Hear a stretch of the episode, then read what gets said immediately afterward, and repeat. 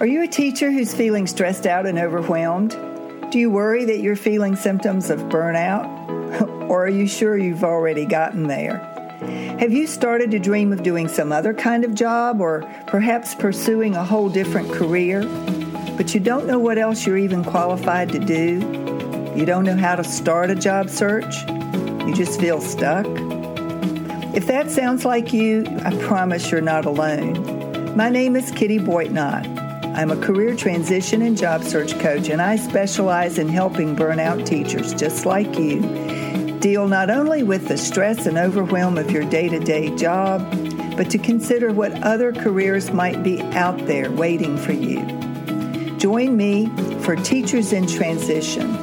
In some episodes, I'll be speaking to stress management techniques and how you can manage your stress on a day to day basis.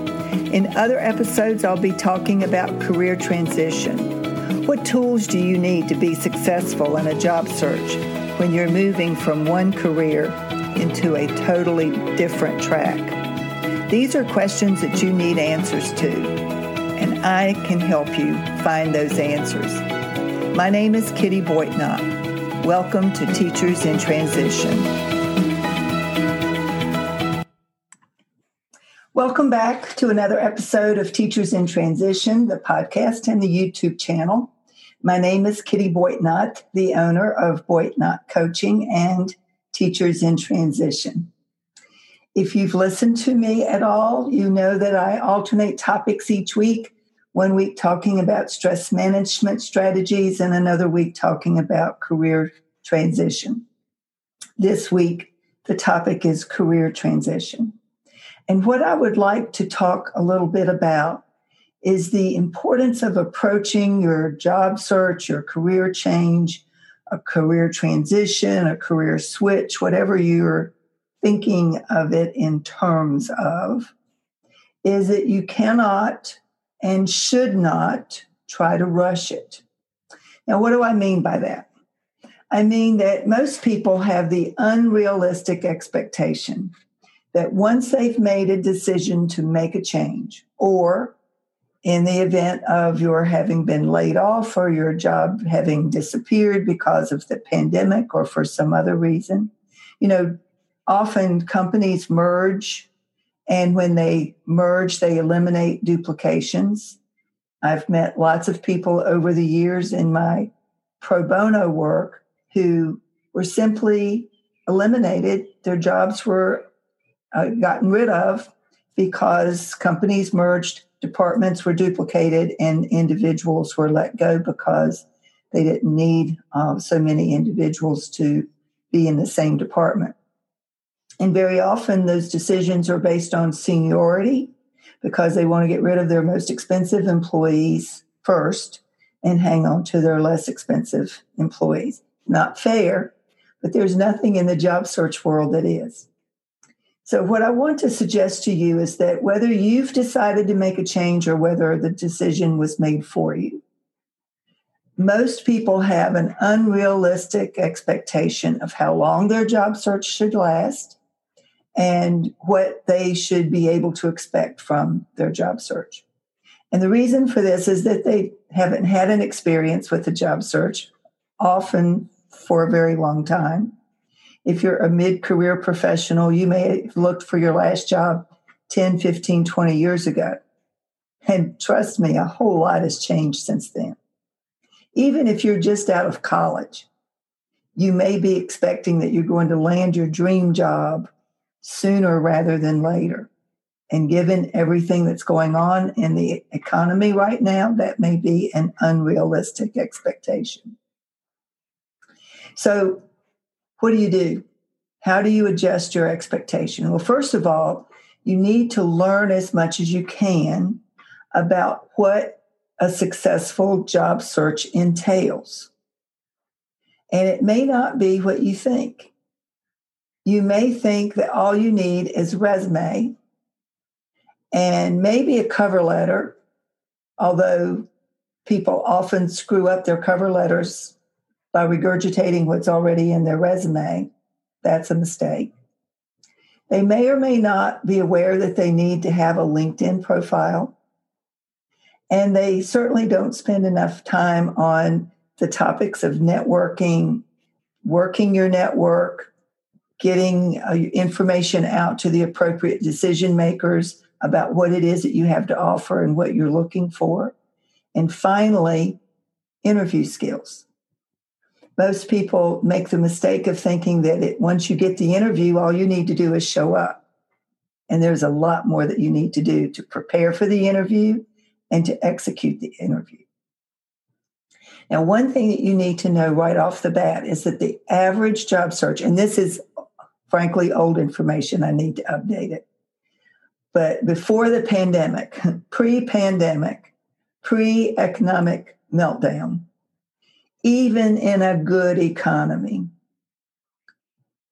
people were experiencing job search times from four to nine months. And think about that. That's the average job search, four to nine months. That's if four months is if everything goes rather, relatively smoothly. Nine months if you run into some challenges along the way, or you happen, unfortunately, if you happen to be an older worker, ageism is real. I won't kid you.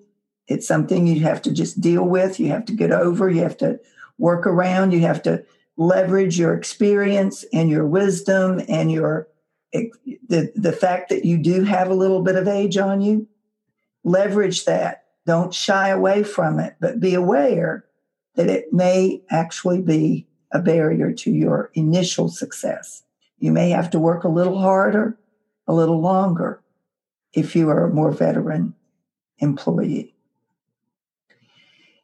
so adjust your expectations the part of the reason I think this is so important is that if you don't, you will get discouraged at the front end of your search and you'll give up long before you're ever successful, long before you ever find the job that you are actually looking for. You may settle for what you think you have to take as opposed to sticking with your job search and sticking with it long enough to find the job you actually want paid at the salary that you deserve.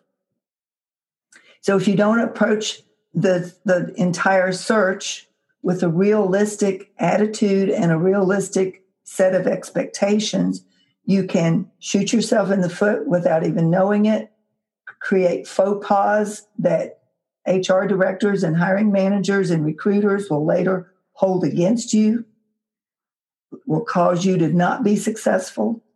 So at the front end of your search, once you know you're on the market for a job search, do your due diligence, do your homework, find out what you need to know about modern, up to date job search strategies. Now, there are a ton of resources that are online. All you need to do is use, as they say, the Google machine. Google how to start a successful job search find people that you know you can trust that they're giving you the straight up good information that you need to have not the not the hype not the stuff that might get your hopes up and cause you to have false expectations find people that you can trust to give you the real skinny what is it that you're in for and if you can find a local group even though we're all meeting virtually these days. Here in my town, there are actually two, and there may be more than two that I'm just not aware of. Two nonprofit groups that cater to job seekers and, and people who are in the midst of a career change.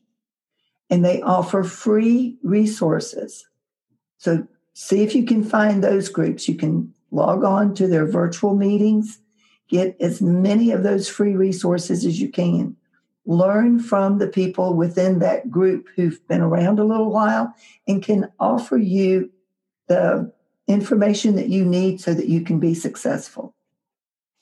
You don't have to reinvent the wheel. You don't have to act like you're the first person to ever look for a job or the first person ever to be in the midst of a career transition because you're not. There's loads of information out there. Find someone who recently went through a, a change themselves. Ask them to be your mentor. And if you really want to speed up your search, you want to put a little extra oomph behind your effort, hire a coach. Whether you hire someone like me or any one of a number of thousands of career coaches that are available for almost every niche. An accountant, find, you, you can find a career coach that specializes in coaching accountants. I happen to specialize in career counseling and coaching teachers who are looking to make a change. So find someone who has experience in your particular niche, assuming that you're not looking to get out of that niche. If you're looking to get out of it, then find someone who specializes in that area. But get the help that you need and don't short circuit your potential for success by having unrealistic expectations. I tell my clients, you cannot change your life overnight. You cannot change your life by flipping a switch. You're not going to be able to change your career by simply making the decision, I'm ready for a career change. It's a process. And as with any process, you need to take it one step at a time. If you try to skip over steps, you're going to create problems for yourself. So the first step is to do a number of assessments. Determine what your particular strengths, aptitudes, um, skills, and talents are. Assess what it is that you want to do with your life from this point on if you want to do more of what you were doing in your previous job, then look for a similar job. If you want to use your skills in a different way, in a different avenue, then look for ways to use those skills in a new direction. But the first thing you have to do is self assess, self reflect, determine what is it that you want to do. Because if you don't decide what you want to do up front first thing, you're going to be flailing about applying for this and this and this and different kinds of jobs that you don't even really want. But you think you have to be applying for things all the time. Take a moment, take a deep breath at the beginning of your search. And instead of applying willy nilly for jobs here and there, much like throwing jello against a wall to see what's going to stick, instead of approaching it that way, take some time to get real with yourself. What is it that you want to do? It may take more than a day or two, you think, to decide what you want to do with the rest of your life professionally. So take that initial time to help you focus on what it is that you want to do in your next career. And then once you've decided on a specific direction, the next thing to do is to create a sense of laser focus on that one thing that you want, that one job, that one career, that one part of your life that you want to spend the rest of your life doing. And then after that, that's when you write the resume that's directed toward that job. That's when you write a cover letter that explains to the recipient of the re- resume why it is that, in spite of any apparent holes in your experience, you still believe you are a viable candidate, someone who can do the job because of your passion for or your previous volunteer work in or your new coursework that you just undertook and completed explain in the cover letter, not a regurgitation of your skills from the resume. Make the, the cover letter about why you are the right person for this job. Then, of course, you do need a strong LinkedIn profile, and you may need to get a little bit of help with that. You need to start networking with people who can offer introductions to the decision makers who may be able to offer you opportunities. And then finally, the last piece of every successful job search is a successful interview. Knowing how to do research on the job as well as the company that you're interviewing with, knowing who the people are, understanding exactly what it is that you're going to be asked to do if you get the job, explaining exactly why you believe you are a good fit for this job, why you, against all of your competition, why you should be selected. Interviewing is not just about showing up for the interview, it's about doing the pre work and the post work. What do I mean by post work? You send a thank you note, not just a thank you email, a, a real paper and pen thank you note to each individual that you talk to during the course of the interview. If it's a panel interview, you send a thank you note to every member of the panel. If it was just you and the HR director or you and the hiring manager, send the the note to that person. But don't overlook the small things that can make a huge difference. So, if you are at the beginning, middle, or maybe you're toward the end, congratulations if you've been offered something recently. But if you're in the middle of a job search, maybe you feel like you're stuck, maybe you feel like you're spinning your wheels, maybe you don't know why you're not making the progress that you think you should be making. It might be time for you to get some help. Find that group, find that mentor, hire that coach. Because at the end of the day, every day that you're not working is a day of lost wages and inability to pay the bills. You need a job sooner rather than later. You need to be successful sooner rather than later. You want to speed up your search for the right job, not just for any job. So remember there's a process. You can't skip over steps. If you do, you run the risk of having to start all over again, which just delays your progress even more.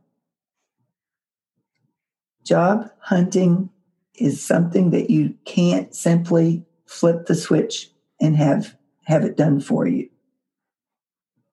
Even if you hire like a resume writer, somebody's going to write your resume for you, you're going to need to be able to tweak it for every job you apply for. So you need to learn about the resume and know that you can talk about each aspect of it, even if you have someone else write it. It's a difficult, complex, sometimes confusing, and often contradictory process. So do your homework, do your due diligence, learn the steps for yourself or get help. But don't expect that you'll meet with overnight success. You might, but it's most unlikely. Patience, persistence, perseverance. Those are the keys to a successful job search. And that's it for today. I hope you have a wonderful week. Stay safe Stay in if you can. Be well, and I'll talk to you next week. So, there you have it an episode of Teachers in Transition. I hope you enjoyed the information and I hope you'll plan to come back. Please subscribe to Teachers in Transition so that you can be alerted of future episodes. And let me know if you have any questions or topics that you would like me to specifically cover in a future episode. I'm more than happy to help with individual questions as well, so email me at kittyboitnott at boitnottcoaching.com. If you are interested in finding a new career or just enjoying your life more, this is the place to start. I'm Kitty Boitnott and this is Teachers in Transition.